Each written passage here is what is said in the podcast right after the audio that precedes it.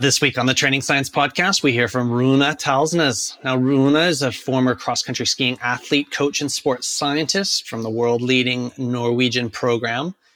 Rune has worked at the highest level in his sport and has much to offer all endurance listeners. In the podcast, we cover Rune's latest research on a HIIT that challenges conventional studies on this topic, as he shows that higher training volumes could be just as effective for certain individuals when the load is matched. The chat finishes on his most recent case study on an elite cross country skier's method of return to the highest level after a prolonged period of underperformance and the key factors that were involved in helping to save this athlete's career. Just another fascinating conversation that I know you will appreciate. So without further ado, I now bring you Rune Talsnes. Hello and welcome to the Training Science Podcast. I'm Paul Laursen. And I am Martin Buchheit. And we're excited to be your hosts. Together, we're going to be exploring both the science of training and its application in sport. We've spent the last 20 years researching and applying the science at the coalface of high performance sport, from elite clubs, professional athletes, and Olympic programs but it's going to be here on the Training Science podcast that we're going to take that experience and provide you with what my colleague Martin likes to call a no bullshit approach to how we apply the science in the real world. And because the context always matters more than the content. So let's get into today's podcast.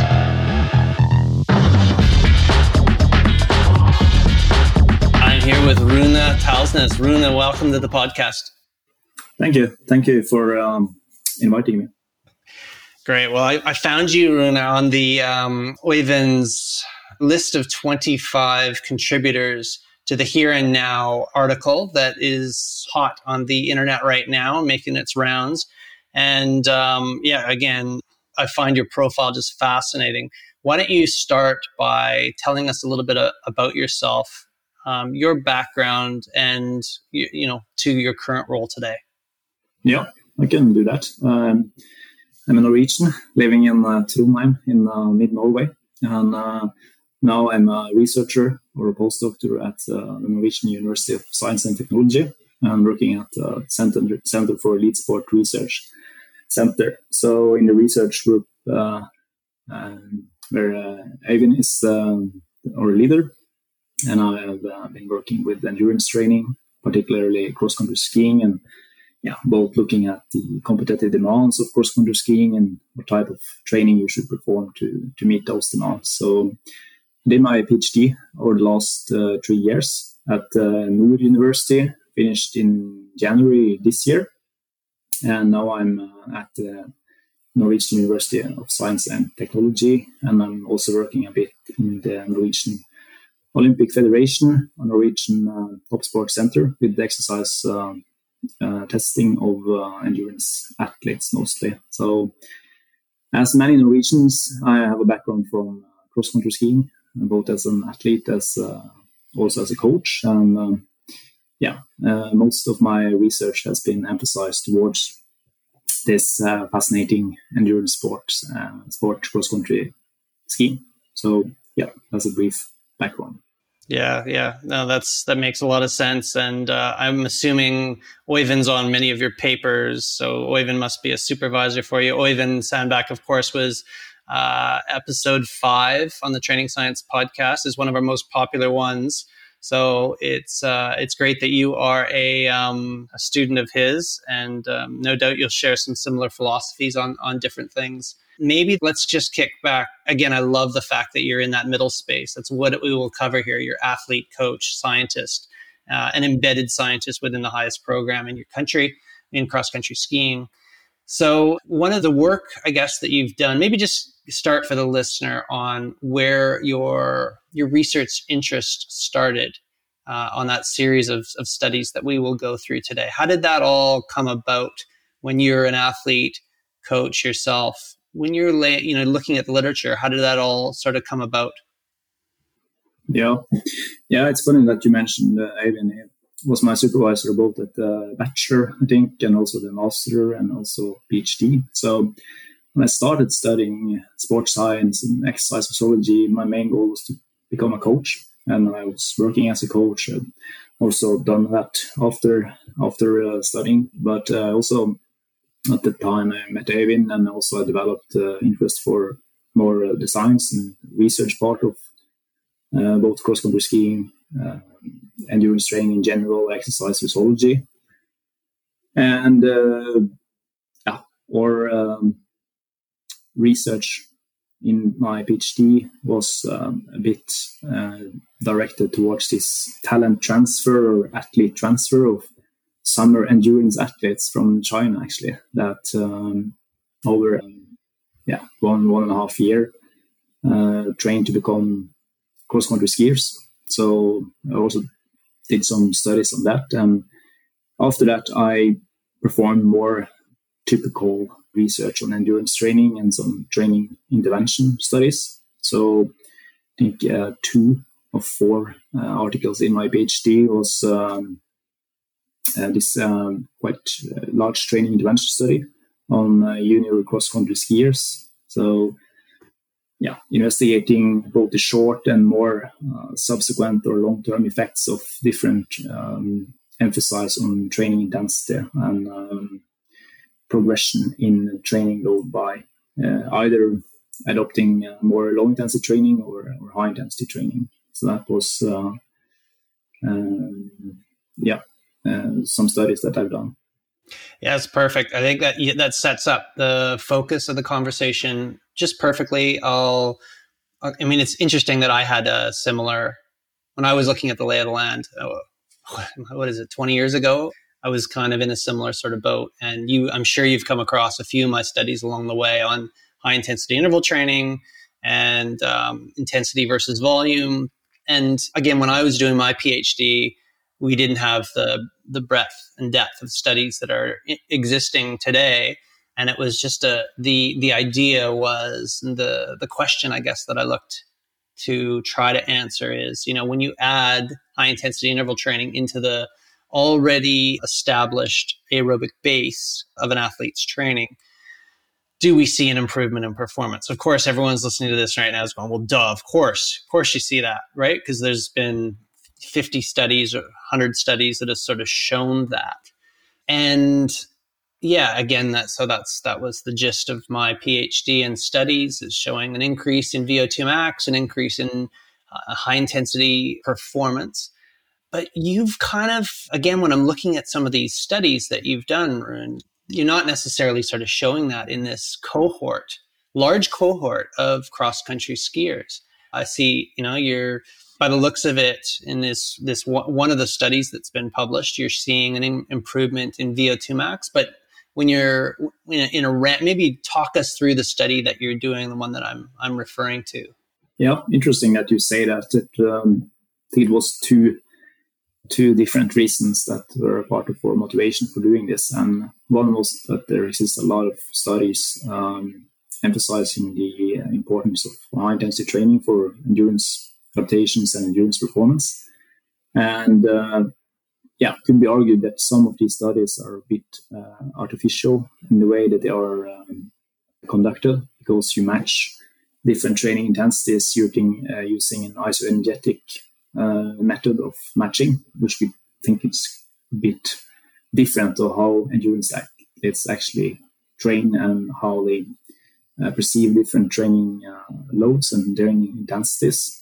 And another part of it is that uh, most of these training intervention studies is over short time periods. It's four weeks, six weeks, maybe 10 or 12 weeks. And uh, we don't know that much about the like more subsequent effects and how the adaptations of adopting these uh, training intensity distributions or focus uh, develops endurance performance over longer uh, time uh, over longer time so that was two of the uh, main reasons for conducting these studies that is super cool and before I get into, I just want to dive into why that might be the case. But maybe, maybe first of all, provide the what you did and what you found in that that key study. When yeah, yeah can do that. Um, briefly, try to summarize it. It was um, an eight-week typical training intervention or uh, training intensification study. So, following an eight week baseline or pre intervention period, we had, I think, around 50 junior cross country skiers that were allocated into two different intervention groups. So, one group uh, increasing the emphasis of uh, high intensity training, and the other group uh, increasing the emphasis on low intensity training. An increase in progression in training load were matched by the two uh, between the two groups by using like a TRIMP uh, calculation score.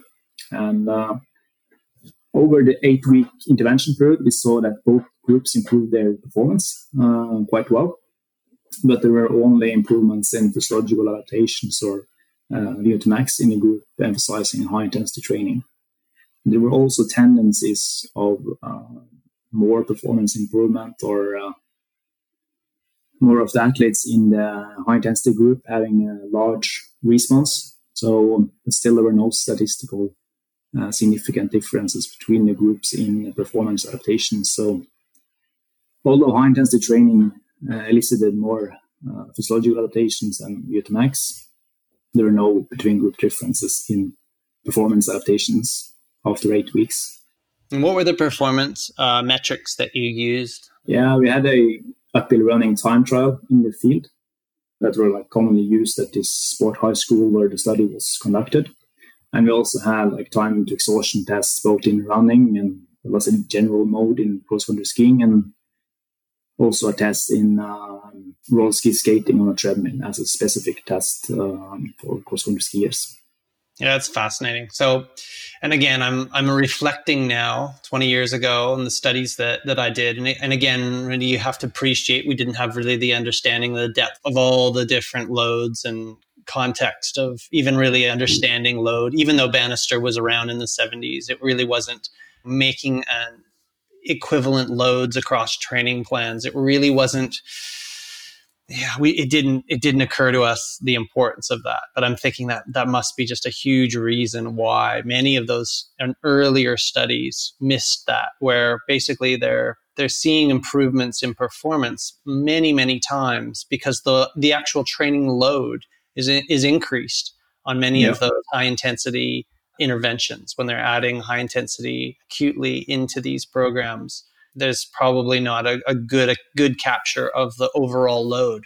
Whereas again, if correct me if I'm wrong, but in your case, you made the load the same in this repeated measures design, whether it was high volume training or high intensity training. In both both loops through this training intervention, the load was relatively equivalent. Is that correct?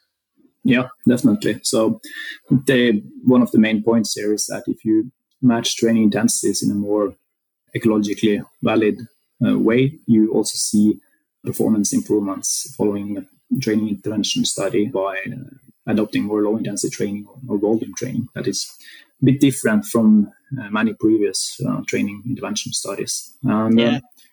also different or compared to many training uh, intensification studies that shows like a good effect of high intensity training over a short time period. We we included a subsequent training period after this eight week intervention, consisting of five weeks of the same training uh, regimes, basically, and the same training intensity distribution for both groups. And then we saw that the the small benefits in physiological adaptation, such as VO2max during the uh, eight week intervention that were seen in the high intensity group, were kind of outbalanced uh, after this uh, five week subsequent training period. So those benefits in physiological adaptations seen in a high intensity group were kind of outbalanced quite fast after the intervention. Uh, when you included a subsequent period of of training with the same similar training intensity distribution. Mm-hmm, mm-hmm. So the the key message ultimately is if we look at the groups globally, on average, the me- the main characteristic that leads to the enhanced performance likely is the training load as a as opposed to the distribution of the intensity versus the volume. However, there were individual responders, correct? To some almost responding, again, looking at your data, some tended to favor, I guess, they got a response from low intensity training. Others tended to get a response from high intensity training or like when the when the predominance of that distribution was changed. Would that be sort of the global message of the of the findings or would, how would you add to that?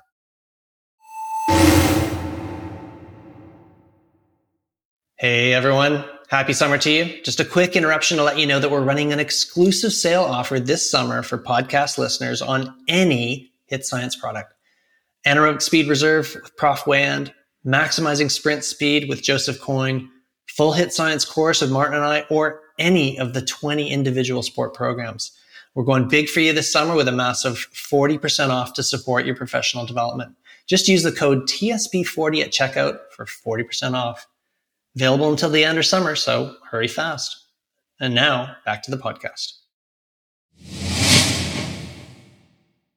Yeah, definitely. And it's um, interesting that you mentioned these uh, individual responses because in many studies we often report like the effects on group level and the mean changes, uh, which we also did in these studies, but we were also uh, interested in uh, showing the individual responses that were quite different, showing large variations. So you had athletes in both groups that uh, improved their performance and physiological adaptations, and you have had athletes in both groups that did not, and you also had some athletes in both groups that also showed a uh, negative training response and a decrease in performance following the training intervention. So, and you also saw in the low intensity group that there were athletes improving their VO2 max to the similar extent as the athletes in the high intensity group. So clearly there are different uh, individual responses to two different emphasis on high versus low intensity training. But uh,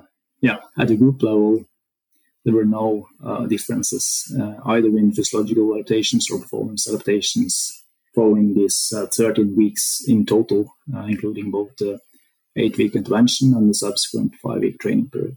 Very very cool. It really kind of comes down to the any coaches that are listening out there. To me it's it's really putting an emphasis on the importance of your your job as a coach to be able to use the art and science to manipulate the training stimulus to be able to get that outcome that you're after if you put your coaching hat on now Aruna, Rune, how does your findings influence how you practice as a coach and um, that is a probably a tough question, but because it's it's never it's never that easy to to know one way or the other how an individual is going to respond. But is there a way? Like, is it is it more of a kind of a trial and error sort of thing where you would, uh, in terms of funneling those sessions into the right place at the right time? How do you know whether an athlete is a responder to high intensity training or high volume training as an emphasis in their program? Hmm. No, that's a really good question, and it's. Um, I think it shows that there are different ways of uh, improving certain physiological adaptations and improving your endurance performance, both by adopting uh, or focusing on volume and uh, high intensity training, and uh, also I think it shows that these um, adaptations that you get from high intensity training can be achieved within a quite short time frame. So if you emphasize volume in your general preparation period and then when the competition period is um, is approaching, then you, you don't need much time, maybe a few weeks to like maximize your performance and physical adaptations by polarizing your intensity distribution a little bit and increasing the emphasis on high intensity training and, and speed sessions to like maximize the last last parts for your endurance performance. I think uh, that could be something to take out of these studies. And uh, another thing is more like the methodological part, as I said, and interpretation of all the research on endurance training that you should be a bit careful maybe of generalizing or interpreting research findings from short-term intervention studies and intensification studies to longer time spans because these uh, differences in adaptations that you see in some studies are maybe uh, outbalanced just after a few weeks of, of uh, normal training again. Yeah. Yeah. I mean, it's, it's quite profound, right? And I mean, I'm, obviously I got a business called HIIT Science with Martin, right? And uh, the bias that that just kind of creates is a real emphasis on the importance of high intensity interval training. But as a coach, and of course we write this all throughout the whole book and chapters. We have Phil Maffetone, who's the guru on MAF training or L2 training or low intensity training and the importance of health and what that contributes. So we try to be as balanced as we can. We recognize that both uh, modes of training are important, but it's re- maybe the most profound aha moment that I had, um, Rune, was was just when you look at so many intervention studies and right across population health. Like think of think of population health, all of um, Martin Gibala's Burgomaster's studies on HIIT, where they're showing you know that basically sprint interval training over you know with these 30 second maximal bouts, six of them, and you're you're going to improve your your performance and and or your your health. Time bit kind of emphasis on training in the in the global population. You know i guess they're all valid but it's like it, it's not the be all end all. You can load at the end of the day improving your movement the amount you move and the variety i guess of adaptations that kind of correspond with that that's that's pretty that's pretty much more the more important thing than the high intensity amount of training itself. Yeah, definitely. I would say it um, it depends on the context and what type of populations you're talking about. If you're talking about elite endurance athletes that train 800 to 1200 hours per year, then it's a bit different compared to like uh, a health uh, related setting with people that are going to uh, to um, to have a good health and maybe become better after different diseases, then it's different training that matters often. And then you maybe get more benefits of uh, adopting a high intensity training and sprint interval training and these type of things that are not necessarily the same principles that are relevant when prescribing training for elite endurance athletes. I'm sure you're familiar with the. I'm going to get a little geeky and go into the David, the classic. This is one sort of started me off. David Costill classic doubling of swim training volume. Do you remember that study where they basically they the story is it was in the 70s I think. But David Costill he took a bunch of collegiate level swimmers and I think they were just training say maybe once a day or something and then he increased the training volume to twice a day. He doubled their training swim volume he didn't really see too much in terms of a performance improvement. Do you have any comments on that study? Do you know the one I'm talking about? Yeah, I think I've seen it once, or but I don't remember the, the details. But um, well, the reason is, is it, like this kind of, you know, it's it's interesting how the the first studies influence, you know, so much of our belief systems, right? And I'm even thinking my own research is is probably influenced on HIIT on HIIT has influenced a cascade of other researchers and the way we think about training. Well, David Costill did the same sort of thing for me, and he increased again, doubled the training swim volume. And the idea was that you know, well, you needed to add high intensity training on top of the, the, the overall swim volume in order to get that kick in performance that we that we all see.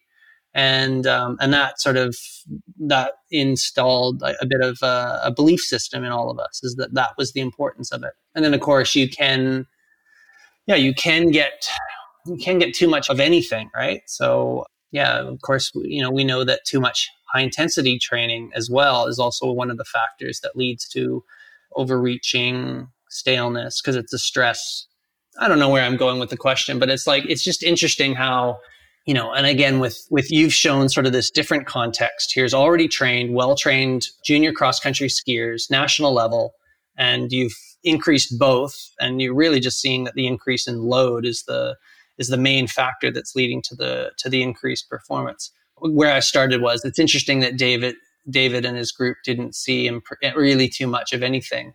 I'm not sure why they didn't, but, um, because clearly the load was increased, but yeah, anyways, I don't know if you have any comments on that. that thought. Yeah, sure, sure. And I think it's important to emphasize that the question is not if you should perform low intensity training or high intensity training. Both is needed to develop to maximize physical adaptations and improve endurance performance. but it comes more down to how much high intensity training you should do and how this should be balanced with the low intensity training and how it should be periodized. And also, of course, uh, a lot of uh, endurance athletes and elite endurance athletes do um, quite much volume on moderate intensity training, or we call it uh, or we call it threshold training. So clearly, it's about finding the right balance here between the different uh, intensities and how you should periodize it across the annual training cycle. And uh, from the studies that we've talked about now in my PhD, I think it shows that both methods can be used to uh, to elicit adaptations and improve performance. Yeah, and of course, if you're lining up for you know, and this I should ask this. This is probably a probably a good segue to the key question that we often ask our experts, such as yourself, is your training philosophy. And of course, probably comes down to, well, what are we targeting, right? Well, we have to work backwards from the performance. And um, maybe with respect to your series of studies, was do you think the performance tests were specific to target an understanding, a signal ultimately, on relative to the emphasis of those either of high volume training or high intensity training. In other words, you know, we always want to make training specific for the performance task at hand, or, correct? Right. So, in the context of, I don't know, the training study, were you making those, were you making the training relatively specific? Do you think you would have got a signal that overall performance capacity, the ability to, to perform exercise maximally, was being monitored? Yeah, not sure exactly where you. Well, so what were you, your, your performance is a time to exhaustion test, right? Yeah, yeah. Is that so? Is the training that you're that you're doing going to enhance your time to exhaustion? Uh, I think it did in in the in the studies. So it's also we didn't have like a, uh, actual performance measures on cross country skiing. It was in, in running either as time to exhaustion in the lab or as a time trial uh, in the field. Um, it was this time to exhaustion test roller skiing in the lab, but we didn't have like an actual performance measure cross country skiing because this was done during the autumn and the, when the winter started. So it was uh, hard to have like uh, some good uh, competitions at the same or relatively same conditions outside. So I think that's a limitation. Uh, and also when you perform a lot of uh, high intensity training interval sessions, like three minute uh, stages, four minute stages, five minute stages, and interval sessions, you also train towards performing better at this time to exhaustion test in the lab. I think you can argue. So uh, yeah, I think that could be seen as a small limitation. Yep, for sure. And so the one thing that is consistent that you showed with your high intensity group or no your high intensity intervention because it was repeated measures you showed an increase in the VO2 max score. So the amount of oxygen that they're able to uptake and transport to the muscles the VO2 max score was higher in the high intensity training round right with that intervention.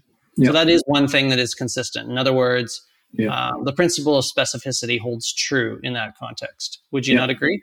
Yeah, definitely true. Yeah, it seems like uh, the high intensity training uh, clearly has some some beneficial effects on like like tasking the cardiovascular system, for example, and enhancing VO2 has yeah, also been shown in live water uh, training intensification studies. Yeah, totally. And you think of like so we've had some really cool podcasts. Steve Neal, Stephen Seiler talk a lot about the importance of the really the underappreciated respiratory system itself. You think of what you're doing in a high intensity session. You are do, you're ultimately doing almost re- some respiratory muscle training. You know, large inspiratory uh, work, large expiratory work, right? And you're actually targeting specifically that. Um, and both are going to enhance the ability to ventilate the lungs, remove dead space, and and overall improve that you know uh, delivery of oxygen to the um, to the working muscles. So um, yeah, it's it's just it's cool that you sort of at the very least you're we can we, we can know that the principle of specificity holds true, and that is a, a beneficial aspect of incorporating high intensity training uh, in your in your training diet, so to speak, right? Yeah, definitely, definitely. So, Rune, maybe that's a very long-winded way of getting to that key question. If do you have, again, with your coaching hat on, with your athlete hat on, uh, you know, you're working in in your high performance setting. Where do you sort of start with um, when you get a new athlete in? When you want to uh, enhance their performance, what's your methodology or philosophy of of training for them? Imagine a new superstar kind of comes in and they they're part of your group now and they've been targeted. So how are you going to how do you begin your process with them of um, of, of bringing this this kid up to um, to become a world performer? Yeah, well, that's a good and interesting question, and could be a bit hard to, to answer briefly. But I think you need to start with understanding the, the sport, the competitive demands of the sport. What type of demands are is this training going to target? And then you need to do some kind of analysis of this athlete and the different like capacities that athlete uh, athlete has and see that in in connection with the demands of the sport and try to do like kind of a gap uh, analysis on that also like provides certain um, priorities for the training and the training process so yeah start with these things together with the goal that the athlete or the group of athletes has, and then you need to start planning uh, the training by training content, how the training load should be, the training intensity, training intensity distribution, and of course how this should be periodized across the annual training cycle. I think you start there, and then of course you need to do the most important part that is to conduct the training, have sufficient training quality and a goal of each session, what type of capacities that you should develop. And I think that's the most important part, how you conduct, conduct your training and training sessions. And then you need to have kind of a, a system in place to, to monitor this process.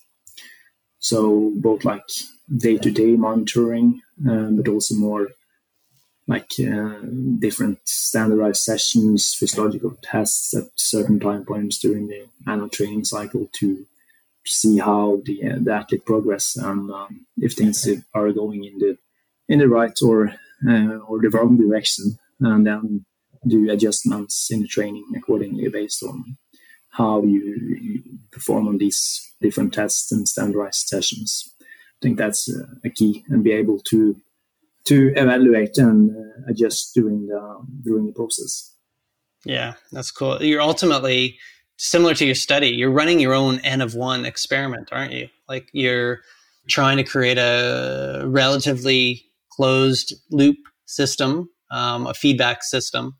Yeah, and you know, of course it's half closed and half open, and that's a, again the art and science of coaching. I think. Definitely. How is um, to for the closed loop part what are the tools that you're generally using in the cross country skiing context?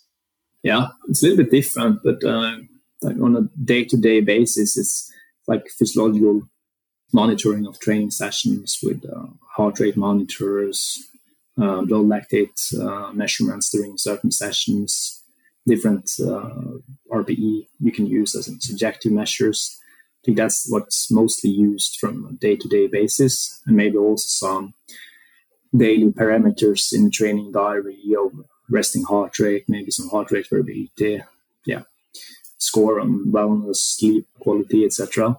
But more in the longer term, it's uh, typically standardized sessions. Uh, often it's in the laboratory, either as running or roller skiing, because it's a bit hard to do standardized sessions and tests outside in cross country skiing because you don't have a good measure on external intensity as you have in running and cycling. So then you're maybe more needed to get in the lab to do these standardized sessions and tests. And typically, the uh, many cross country skiers at the national team in Norway they perform uh, blood lactate profiles in running, just as a not necessarily to look at performance development, but to to look at how they respond to training and uh, uh, and do adjustments accordingly depending how they respond on these blood lactate profiles, looking at the relationship between speed, heart rate, RPE, blood lactate, and then maybe yeah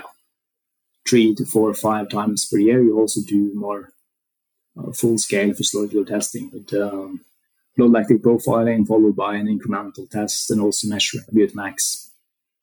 Mm-hmm. So that's more like the system around to quality ensure the training process, I would say. And it's quite commonly to, to do.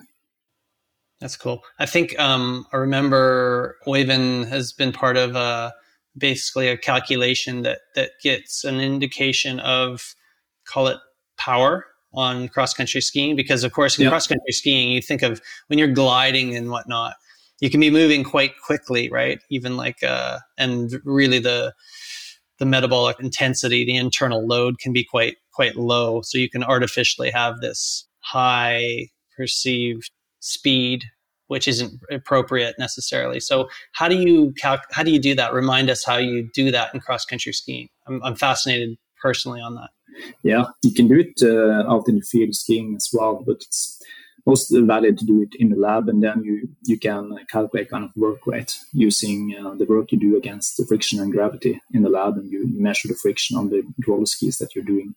Then you divide that by the metabolic rate and how much it costs to to ski uh, against that gravity and uh, and speed, and you get kind of an efficiency of the skier.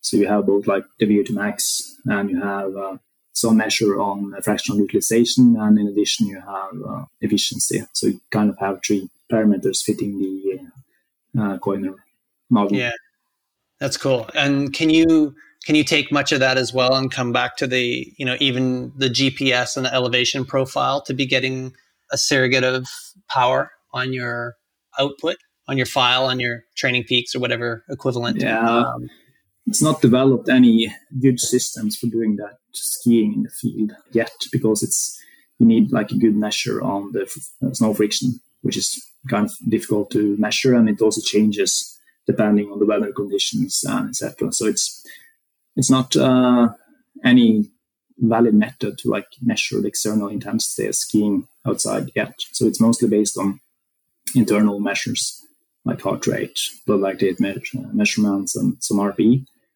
but it's also been done a lot of work in cross country skiing using sensor technology, both GPS and uh, IMU, to understand the competitive demands of cross country skiing. And it's been quite a lot of emphasis on pacing, pacing strategies in cross country skiing over the last years uh, using uh, GPS and sensor technology. That has, uh, yeah, show that it's it's most likely beneficial to adopt a more even pacing on a lap to lap basis in cross country skiing as well, as you see, for example, in running. Of course, in within a lap uh, in cross country skiing, you have like a micro pacing pattern due to the constant changes in speed and terrain and speed. But if you compare the laps that they are doing, if you have three laps on a 10 kilometer, it seems beneficial to have uh, a more even pacing what, compared to what has been done before with many skiers adopting more positive pacing with decreased speeds throughout the competition. Yeah, no, that's that's cool. So maybe this is a good segue. You've got we've covered high intensity training, we've covered high volume training, we've covered your training philosophy, we've covered the tools that you use.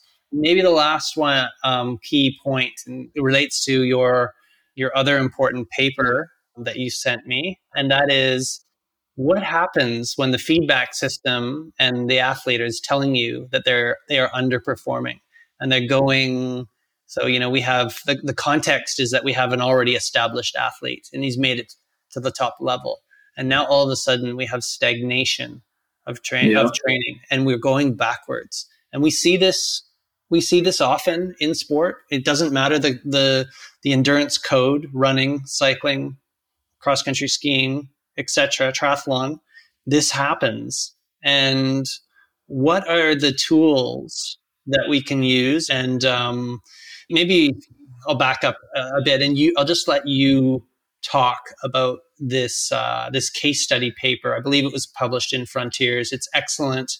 Uh, it's very detailed. I loved reading it. It made me think of my own practices so why don't you take us through that paper? Yeah, no, it's um, case study that we published in January this year on a Norwegian male world-class cross-country skier with the title "The Return from Underperformance to Sustainable World-Class Level: A Case Study of a Male Cross-Country Skier." It's, it's based on a project that we did in starting in the uh, winter spring 2021 with a cross-country skier in Norway that uh, experienced two seasons of underperformance or unexplained underperformance uh, syndrome. So we had uh, two seasons that uh, didn't uh, work that well, and uh, as he had um, wanted it to do. So I also it resulted in that he, he lost his place on the national team, and he needed to like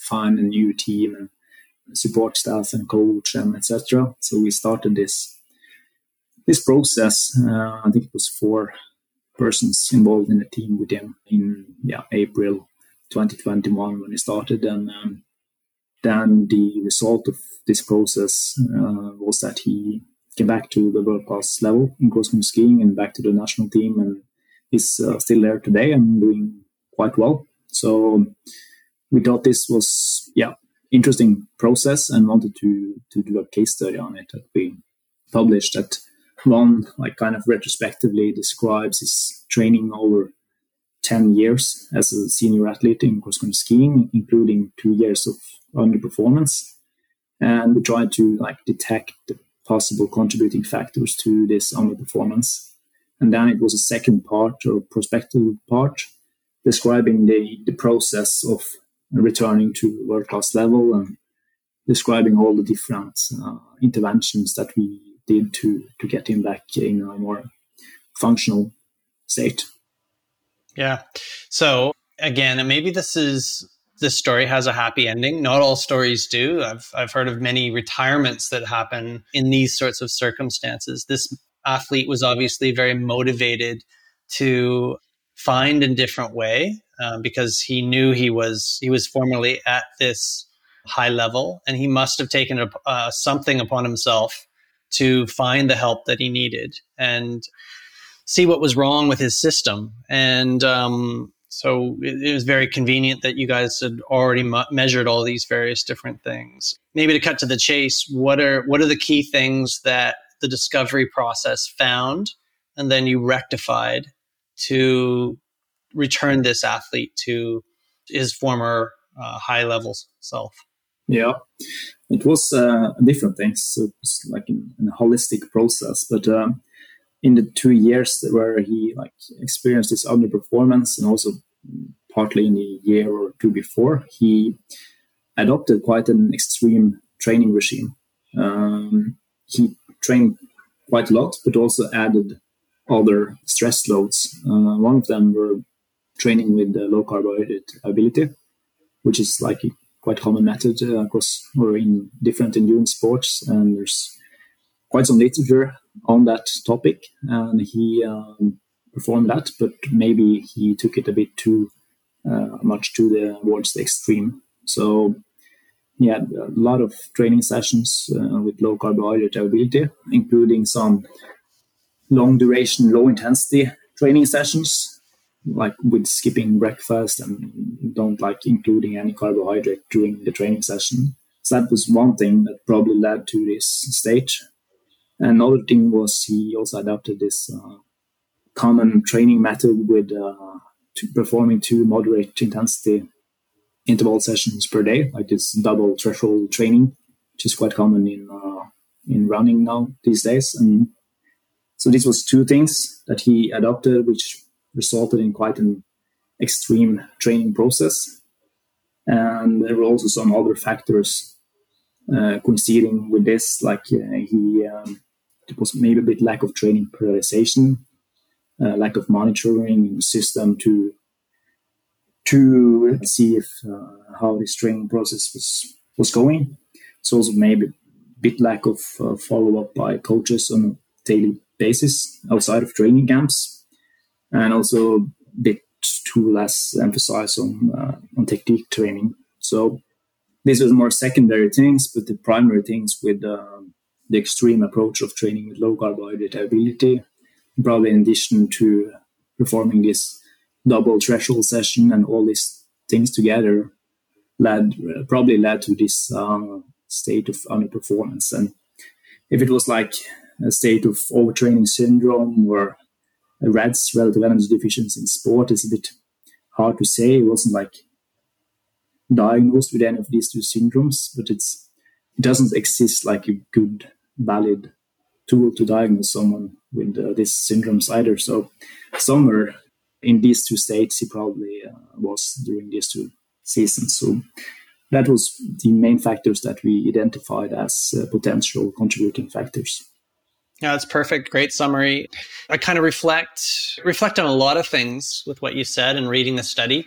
But the first one is kind of I, I move towards Phil Maffetone's chapter seven in HIIT Science, and the, the overarching conclusion of this one is is basically that you know you have stress comes in so many different forms, and when you get your stress wrong, you eventually get to the whether it's you know overreaching, overtraining, maladaptation. We call it what we want. We don't really. It's it, it's not a whatever you want to call it. We've all got this hypothalamic pituitary adrenal axis in the middle of your brain is basically this integrator that's talking to the endocrine system and it's talking to the ner- the nervous system and it's incorporating everything.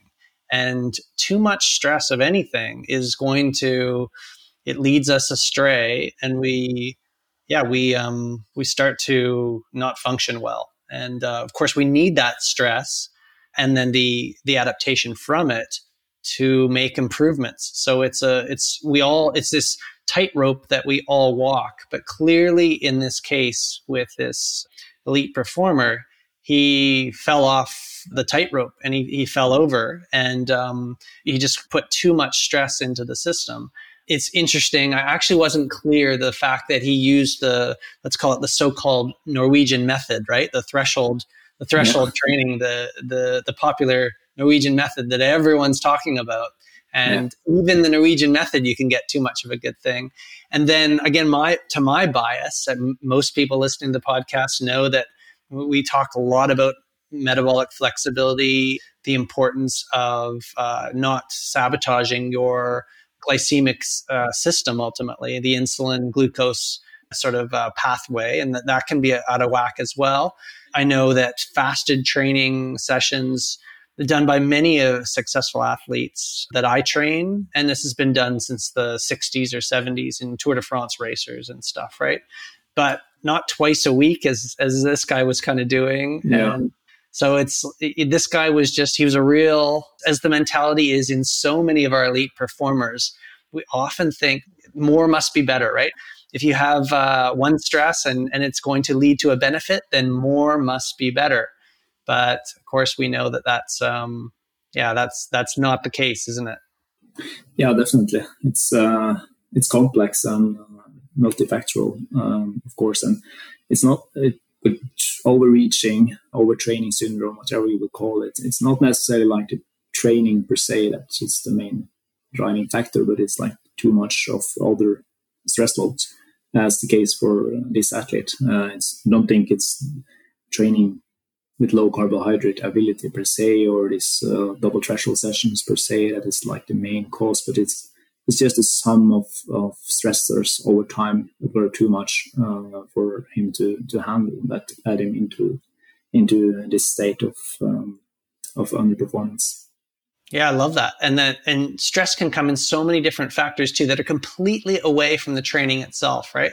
So even Definitely. if even it could be things like um, I don't know what the you know the the emotional capacity and situation was with this individual, right? But if if he is having issues in family and with partners and friends and business or work, these are all different stressor factors as well that that all kind of go into the um, to to the mind. Um, nutrition is a huge one too, right? Um, I think that was one of the things in the other case study that the Guro did, I believe, for her PhD. Yeah, yeah. Um, quite similar that was, study. If you, yeah. yeah, and I know you you referenced that case study. Um, yeah. The I for, sorry, I've forgotten the name of the the legendary um, cross country yeah. skier, female cross country skier. Yeah. yeah, that she so she was she totally tidied up her diet as one of the factors that that reversed her away from her underperformance as well too. So there's again the key thing is that stress comes in so many different forms. You've got to figure out what stressor you're getting sort of too much of, and you've got to figure out a way to get a more balanced approach as sort of where we started with this whole podcast with your studies are sort of showing we need a balance of all these different things of, of low intensity training of high intensity training of proper nutrition of good sleep and all these sorts of things right so mm. yeah yeah definitely definitely I, I, love the fact that you that you that you took this guy back. So maybe maybe go there. So what were the things how did you start to have conversations with this individual you or your or your coaching team? And what was the process in returning him back to this performance? And maybe take us where he's at his he's at his wits end you know he's in tears and he, he wants to kind of come back. What are the give me the process that that brought him back please. Yeah it was like a support team of four persons so one like the main coach highly uh, experienced uh, Norwegian cross country skiing coach, and was um, another assistant coach, and also a master student in exercise physiology. And then it was uh, me and, and Avon in this uh, support team, and uh, started with using good time uh, to try to go through his training, what he had been doing over the last two two seasons, and try to detect these possible contributing factors. And then subsequently, it was about having or uh, introducing intervention that targeted these potential contributing factors. So, for example, when we saw that there was a lack of training periodization, then we introduced like a clear microcycle periodization. Um, the carbohydrate uh, or low carbohydrate availability training was seen as a driving factor of this. So Therefore, like all training without with low carbohydrate availability was uh, was removed from his training process. And we saw a need for like better like systems around to to monitor the training process and to see how you responded to the training you performed. And we also saw a need for a closer follow up on a daily basis. Uh, so we had uh, this assistant coach that was helping him on daily training sessions. Uh, where he uh, lives in uh, in Norway. So yeah, that was basically the main interventions that we did, and like training philosophy were based on mitigating risk. So like training is about like kind of a risk management to, to find the right ratio between risk and benefit, both in the short term and the long term. So we wanted to like reduce the risks of his training take less risk but have the same benefit or maybe over time better benefit. So to take away these extreme training sessions, these long, uh, low intensity sessions, and and having better intensity control during low intensity sessions and also doing threshold sessions was part of it. And by lowering the risk during training, uh, he also uh, improved his uh, like training consistency and uh, had a training process that were definitely more sustainable over time. So I think that was like an important uh, take home message from this, which also hopefully can be adopted to other cases and maybe in training in general. I think that's a really important principle. Yeah. You know, it's interesting. The one, the one thing that I didn't really pick up when I was re- reading the case study, but I only get it from listening to you now, is the the fact that you brought in this assistant coach that was able to give obviously the head coach he's got probably got i don't know 50 or 100 athletes under him in the whole program or whatever right? I don't know what it is but it's it's too much to handle at the end of the day. But the assistant coach is coming in and he is there he or she is there to give that i don't know caring feedback. The athlete is yeah. they're being held a little bit you know and they're being taken care of the athletes obviously under the under the wing of this assistant coach. They're getting the um, the attention that they want, um, and that makes such a difference. I think in um, in yeah, making for, forward progress. Definitely, we're more uh, like had better follow up doing daily training, and this assistant coach saw him doing training, helped him with intensity control, helped him with uh, taking uh, some videos, uh, helped him with technical feedback, and working with these uh, different technical assignments. And I think together, this increases the quality of the uh, daily training sessions that are being performed. And that's in the end, that's what matters the most. Yeah. Because training's more meaningful almost. Imagine being the athlete themselves, right? Imagine being that athlete, right? And all of a sudden they're getting this attention hmm. and this care and they're putting a lot of I think you mentioned it meaning to those sessions. And you also mentioned the purposefulness of the of the training itself, right? Like, you know, yeah. we talk volume, we talk we talk intensity, uh, we talk high intensity, all these sorts of things all of it doesn't really matter unless you bring meaning into why we're doing that session. That yeah. session has a purpose. This is why you're doing that session, right? We should not be, even be saying that a long fasted ride or training session can be bad because in a certain context, it can be very purposeful. There could be a meaning for why you're doing that session. Let's take for the context of, a, of someone that is metabolically in, inflexible and they need to work on develop that. Of course, with anything, as we demonstrate here, you get too much of a of a good thing, it goes to being to being bad. But importantly, that's really, really kind of a cool one on the training process that I wasn't I wasn't appreciating is the care that you that you brought into this athlete and the purposefulness, the meaning that that athlete was then to be able to to bring to all of those all of those sessions. So very, very cool, really. Yeah, clearly, uh, that's uh, important, and it also I think it contributed uh, to um, that the, the, athlete had a good ownership to the training, and he believed in the training process. At least after some time, and he saw that it, uh, it worked and he responded well to it, and he got a strong belief that this was the way to to go and the, the right uh, training prescribed, and like the adaptations that you get from training is it's not only like a result of the physiological and mechanical load, but it's also like a result of your mental state and how you like believe in it. And uh, I think that's maybe as important as the training prescribed that you really believe in your method. So well said. Yeah. Uh, yeah, for sure. Belief effect.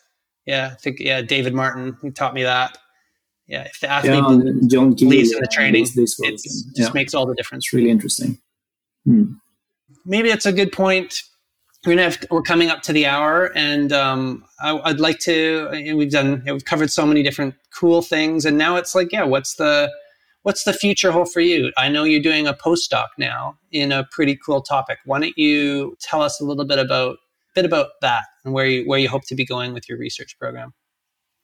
involved in different projects. and it's, it's uh, still uh, endurance training, some cross country skiing, of course, and uh, field analysis, uh, and continue with that. But it's also most of the postdoc is like emphasized towards the uh, non-functional endurance athlete or underperformance endurance athlete. So it's kind of a work that continues based on this case study that we discussed now. And uh, looking at uh, yeah now i'm planning to and soon to be starting at uh, a study that is going to look at uh, sex differences in physiological responses and markers of training stress and energy availability to training overload so there are some training overload studies in the literature before but it's it's um, none of them that's really included if there's any potential differences between between sexes and how they